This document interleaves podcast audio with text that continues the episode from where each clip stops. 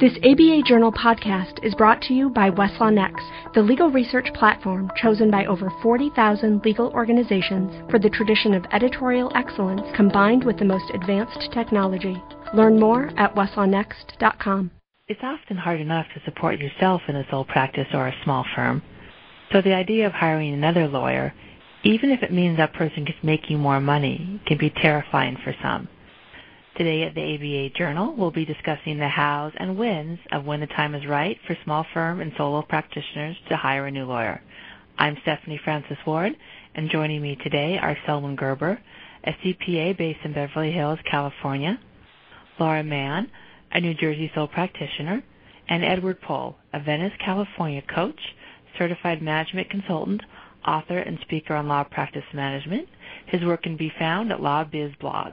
He's the author of Growing Your Law Practice in Tough Times. He's based in Venice, California. Ed, let's start with you first. Can you give me some scenarios about when the time is right for a solo or a small firm to bring in more lawyers, either on a full-time or contract basis? Well, I start with a basic philosophy that lawyers should be doing two things and only two things. They should be marketing for new business and they should be doing the lawyering because only they are licensed by the state to do so. So if they are doing the lawyering and the marketing, it's kind of tough sometimes to do everything at one time. Obviously, you've got to do the marketing because you're the only one who can decide whether you want to represent that particular client and whether you're competent to handle that particular matter. Once you get the client, you then have to do the work. And it's a continuing cycle, and at some point, hopefully, you become too busy. So that's one scenario where you want to hire somebody else, to somebody who can come in and do the work for you while you continue to do the marketing to bring in more work. Another scenario would be when you can't keep up with the work that you've got. The third scenario may be when you want to avoid mundane work. You want to get more sophisticated work. And there yet has to be mundane tasks like contract review and so forth that has to be done in any given matter. So you can bring in less experienced lawyers, for example, to do that kind of work while you stay at the higher level, do the more strat, more strategic work and so forth. Or that you can do the work that requires greater skill for example, being in the courtroom. Being in the courtroom is a lot more um, technically required, a lot, a lot more greater skills required than doing contract review, in my opinion, anyway. Another scenario when you want to expand into a new practice area or into a new geographic area. These are scenarios that, at least off the top of my head, are times when you want to bring in a new lawyer. I want to pick up on something you said about law for, or excuse me, about lawyers doing the business development and marketing. What if you're a solo and you hate doing business development marketing? Is it ever does it ever make sense to bring in a lawyer who maybe is better at that than you? Well, the answer is yes, but there's always the but. Um, you are the product, and you really cannot quote hate marketing unquote and be successful unless you're in a larger firm that merely feeds you the business and you become so skilled in a technical area, for example, uh, you become so skilled in tax work or you become so skilled in, uh, in patent filing or what have you, and there are others that continue to feed you the work. But I've seen too many examples um, where the lawyer who does not do the marketing is the lawyer who is on the short end when the firm breaks up. Yeah. Yeah. All right. Um, and Laura, you're a sole practitioner. Can you tell us a bit? Now, my understanding is is you haven't hired someone full time, but you bring in contract lawyers sometimes. Is that correct? That is correct. Okay. Tell me how you decided to do that. And what went into your decision? Well, um, I, I think a lot of it was the timing and the circumstances, uh, most of which that Ed had mentioned, where the um, I, I'm slowly building my practice. I've been an attorney for a number of years, but I just started my own practice about four and a half years ago in an area geographically that I was new, relatively new to. So it's really starting from scratch and building my own practice. And uh, so I started out as, as what they call a true solo. I didn't have any staff; it was just me, and I had to wear all the hats. And you know, as the bit practice grew, thankfully it, it did and has and continues to do so. Um, when it got to the point where I felt that I could be earning more money if I had somebody helping me and doing some of the work that I either don't like to do or don't have time to do, then I could hire them to do some of the work and pay them on a contract basis and then bill them out to my client for the fees, you know, as set forth in my representation agreement.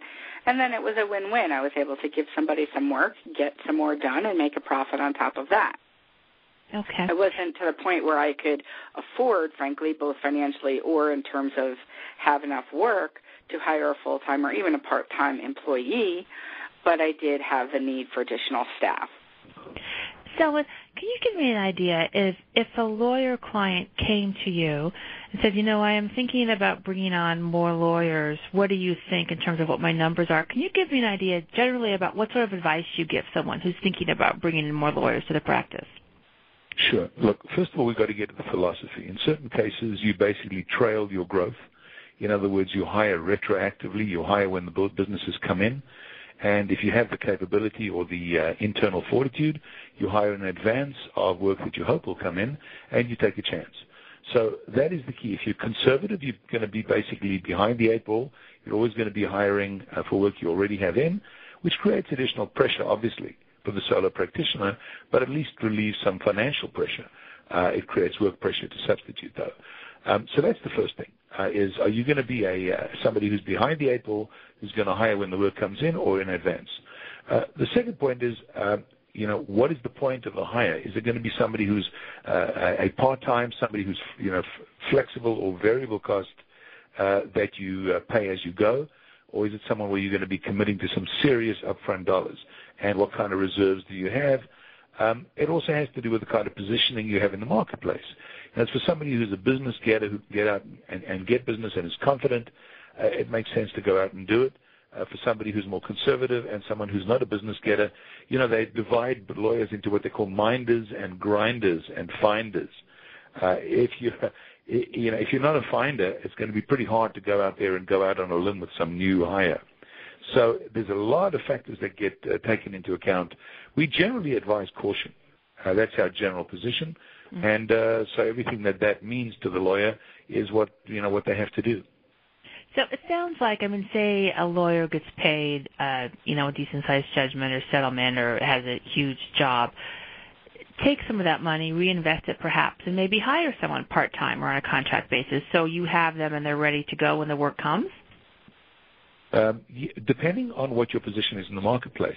I mean, as, mm-hmm. as was alluded to earlier in the conversation here, um, if you've, you know, if you're a, a lawyer who has the, the, the founding lawyer of the firm who has the ability to go out and, and be a business getter, then you know it's not so risky to uh, you know to lay out some bucks and uh, you know get the talent ready so that when the work comes in uh, you can handle it uh, properly. Uh, but my experience generally, and experience at our firm is people tend to be more cautious than that, and I don't fault them at all, especially in these times. So uh, sometimes you'll, uh, particularly with a, with a surplus of lawyers around, uh, sometimes the conservative thing is go out and get the business first, and then scramble to get it done. And that's factually, I think, what happens most of the time. Steph, one of the things mm-hmm. that you said uh, triggers something that I need to address, if you don't mind. Please do. Um, you said a lawyer gets a big judgment or settlement and takes some of that money and in, reinvest it in the firm. One of the things that I find in my experience, and this is particularly true, or even true, perhaps is better said, in the larger firms, where you um,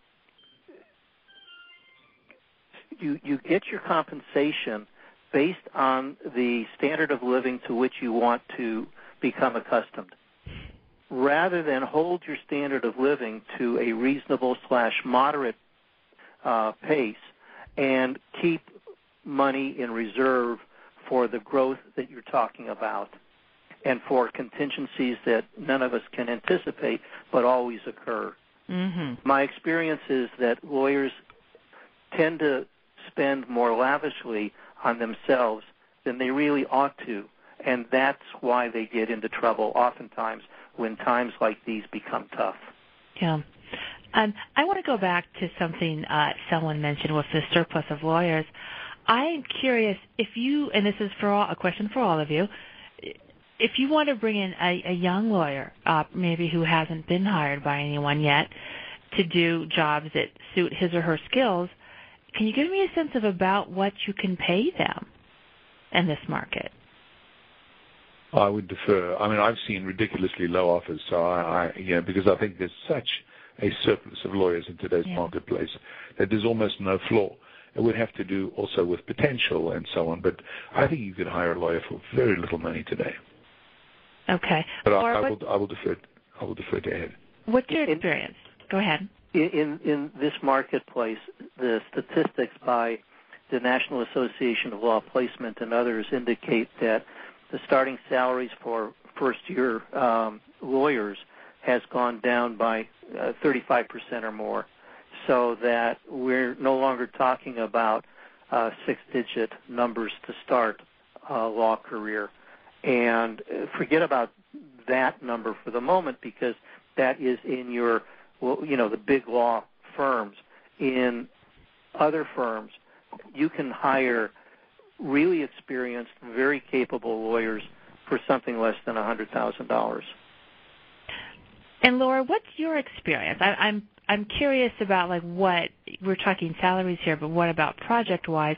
I'm also curious if this is something that solos are comfortable with because you know there is a bit of a risk taking on someone that hasn't practiced before.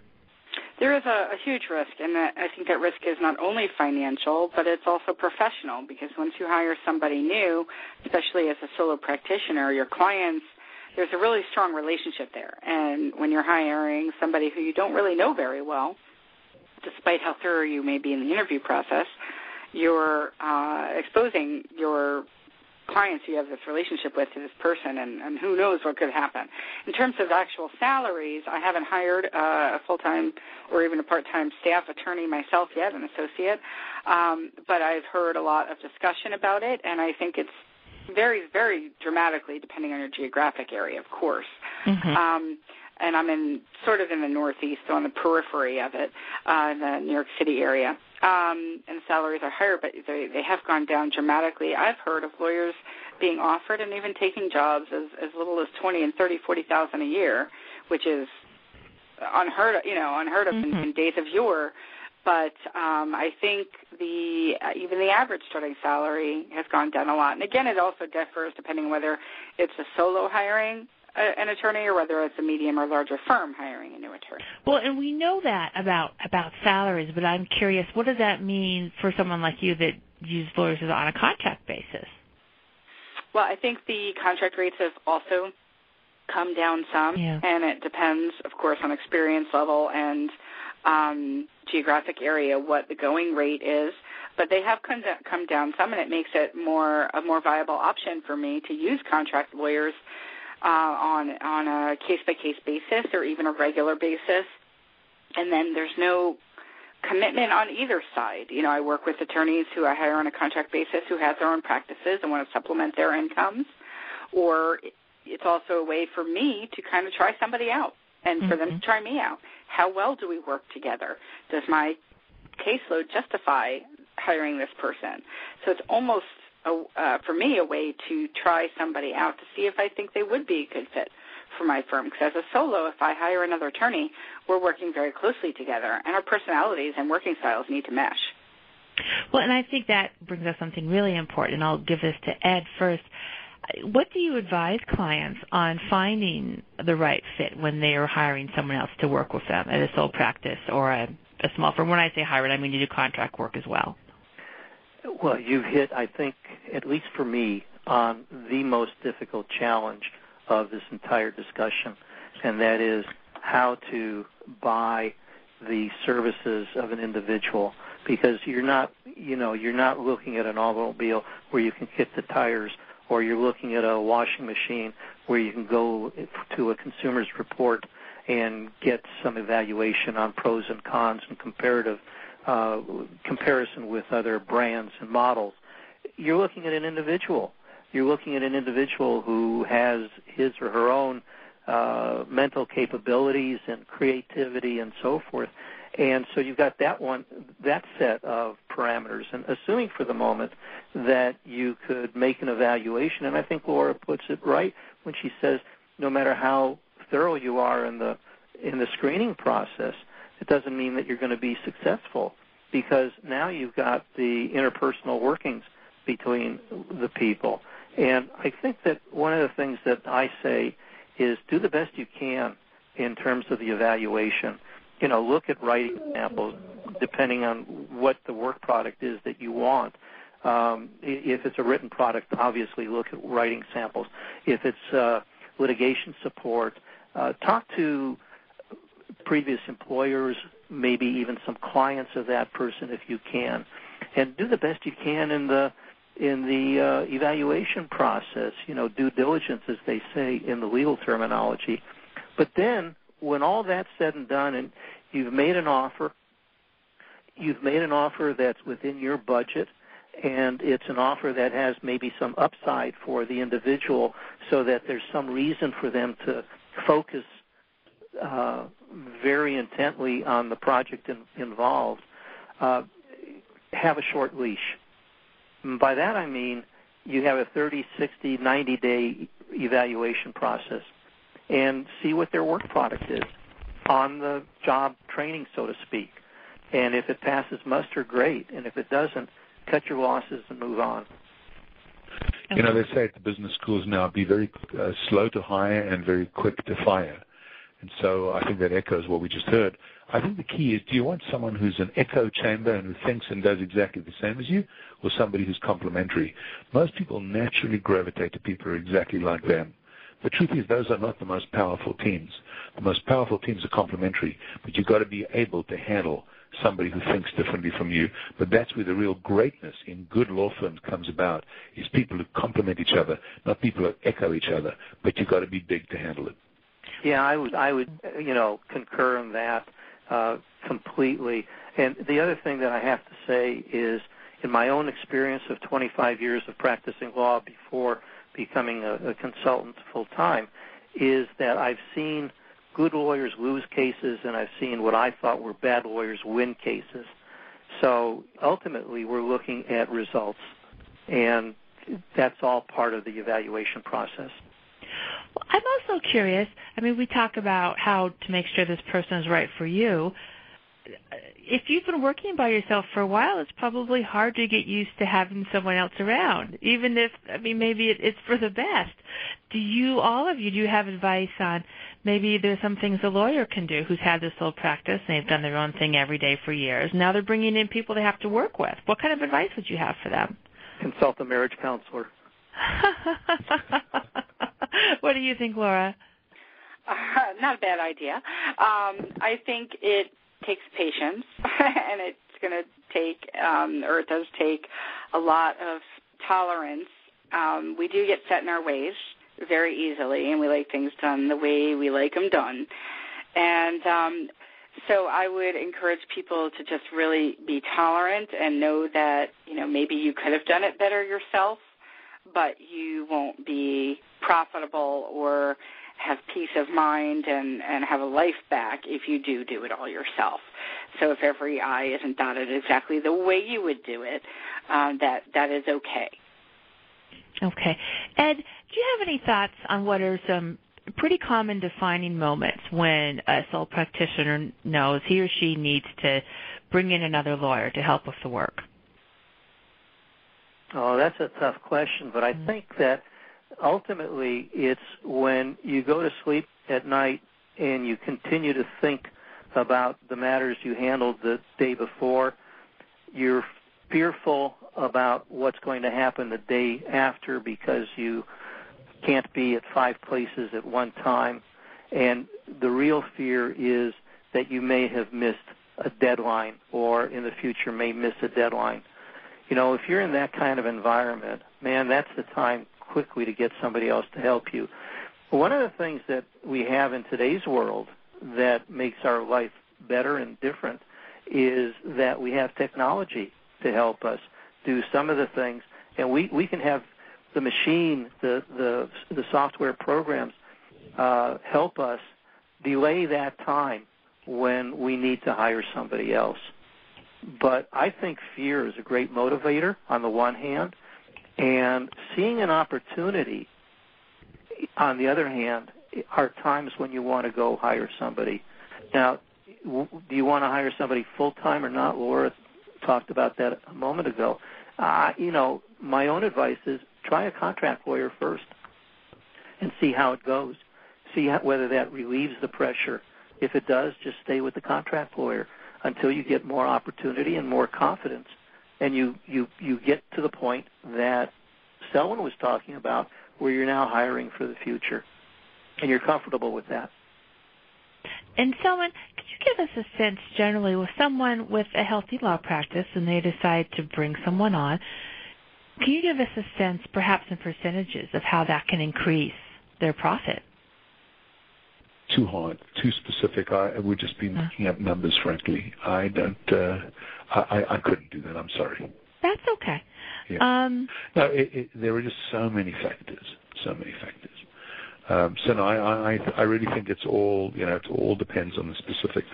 As I say, the devil is in the details. We can talk about concepts over here, but at the end of the day, it's about the nature of the lawyer, uh, the kind of practice he has, the business he has that is undone, that needs to be done, the pipeline or the anticipated pipeline, and then the type of person that he's looking at in terms of, as I said, complementary, which is the whole key as far as I'm concerned, as far as our firm is concerned, to building powerful practices is complementary rather than simply duplicative. And I'm curious, this is a question for all of you. Have you seen situations where the only thing that was stopping that the lawyer from bringing in more profits to his or her firm was this fear of bringing on another lawyer, either contract, part time, full time, whatever. Have you have you seen that much in your in life? Well, Ed, do you want to take that first? Okay. Yeah, I have. I mean, that's one of the things I I consult my clients about is they reach a point where they are successful and they're not sure where to go from there. And I remember one case in particular where the lawyer uh, in Georgia uh, didn't know whether he should take on more space, though it was being offered to him that was adjacent to where he is. And I said, uh, grab it because you won't have the opportunity. If need be, you can sublet it to somebody else. But before we had the lease done, we talked about increasing the number of uh, lawyers in his firm and he took the gamble, and it paid off. His life was much easier, much more simple, and much more profitable. He could then focus more on the marketing, bring in more new business yet, and now he's got folks in, in the back room, so to speak, to make sure that the work is done properly. So I think that's a very real uh, scenario. Okay. And Laura, can you tell me when you first started uh, bringing on uh, uh, contract lawyers, what surprised you the most? Do you think?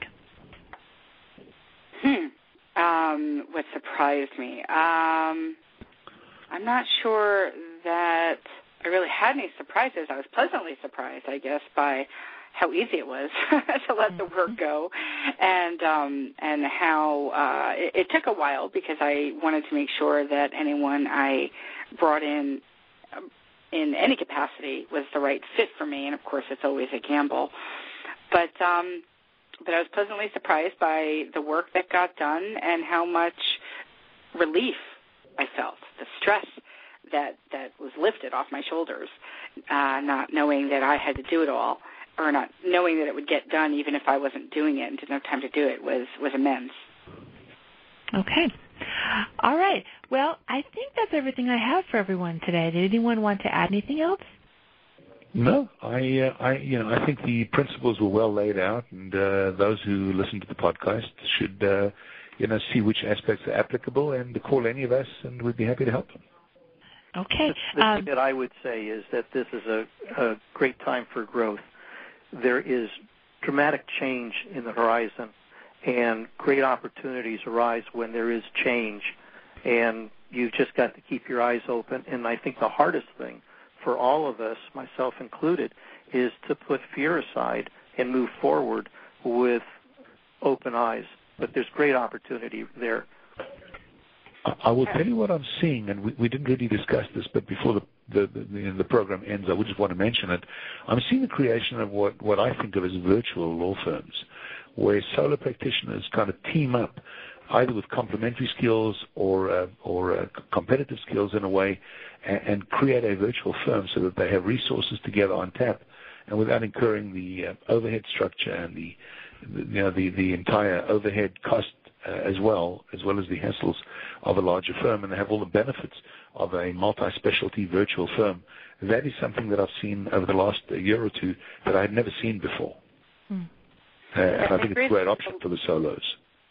There's a lot of that going on, and, and to kind of piggyback onto that, the last thing I'd like to add is just um, fear, fear is huge when you're trying to make a living and, and doing it on your own. And um, in a way to compensate for that fear and still move forward is being creative. And I would encourage anyone who's listening to this to think outside the box. This is a time. This is a time of a lot of change right now, and it is a time of opportunity as well. And if you can get creative in terms of how to expand your practice without necessarily committing in the traditional ways that may not be feasible right now, then the um, possibilities are endless. All right. And Thank you all. If I can put in a plug that's particularly applicable for the solo practitioner one of the things that all of us, I think, benefit from is having somebody to talk to. So we don't have this conversation in the largest canyon in the world, what I call the largest canyon in the world, that area between our two earlobes. If we can find somebody um, to talk to on a regular basis and throw our ideas out there and have them tested, whether it be the accountant as Selwyn is, or the coach as I am, or somebody else, but a professional who is not there just episodically, but who's there on a regular basis for you. You can test your ideas. You don't have to be there alone in the in isolated in space. And that's when you're more secure and I think more comfortable taking chances that you might not, not otherwise. Okay. But I think the coaching concept is alive and well and has benefited many people in many industries, and lawyers are now beginning to understand that it can help them as well. Okay. Well, thank you guys so much for your time. I appreciate it. This ABA Journal podcast is brought to you by Westlaw Next. Conduct legal research from any device, anytime, anywhere, even offline with the award winning Westlaw Next iPad app. Learn more at westlawnext.com.